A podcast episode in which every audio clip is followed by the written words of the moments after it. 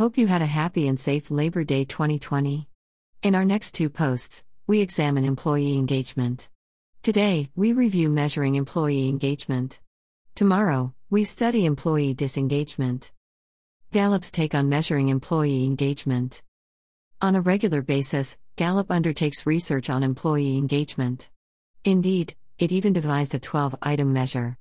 As shown here. During July 2020, the firm published two major articles on engagement, both related to engagement in the COVID 19 era. Yet, there were different results in the two studies.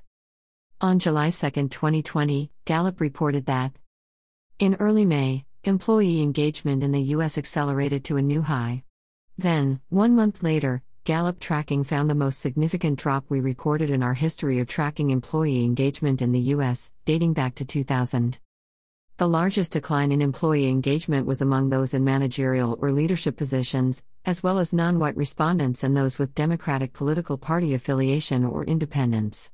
The drop was also sharper for people working on site versus at home, as well as among blue collar or service workers.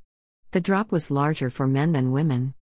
Just a few weeks later, on July 22, Gallup pointed to different findings.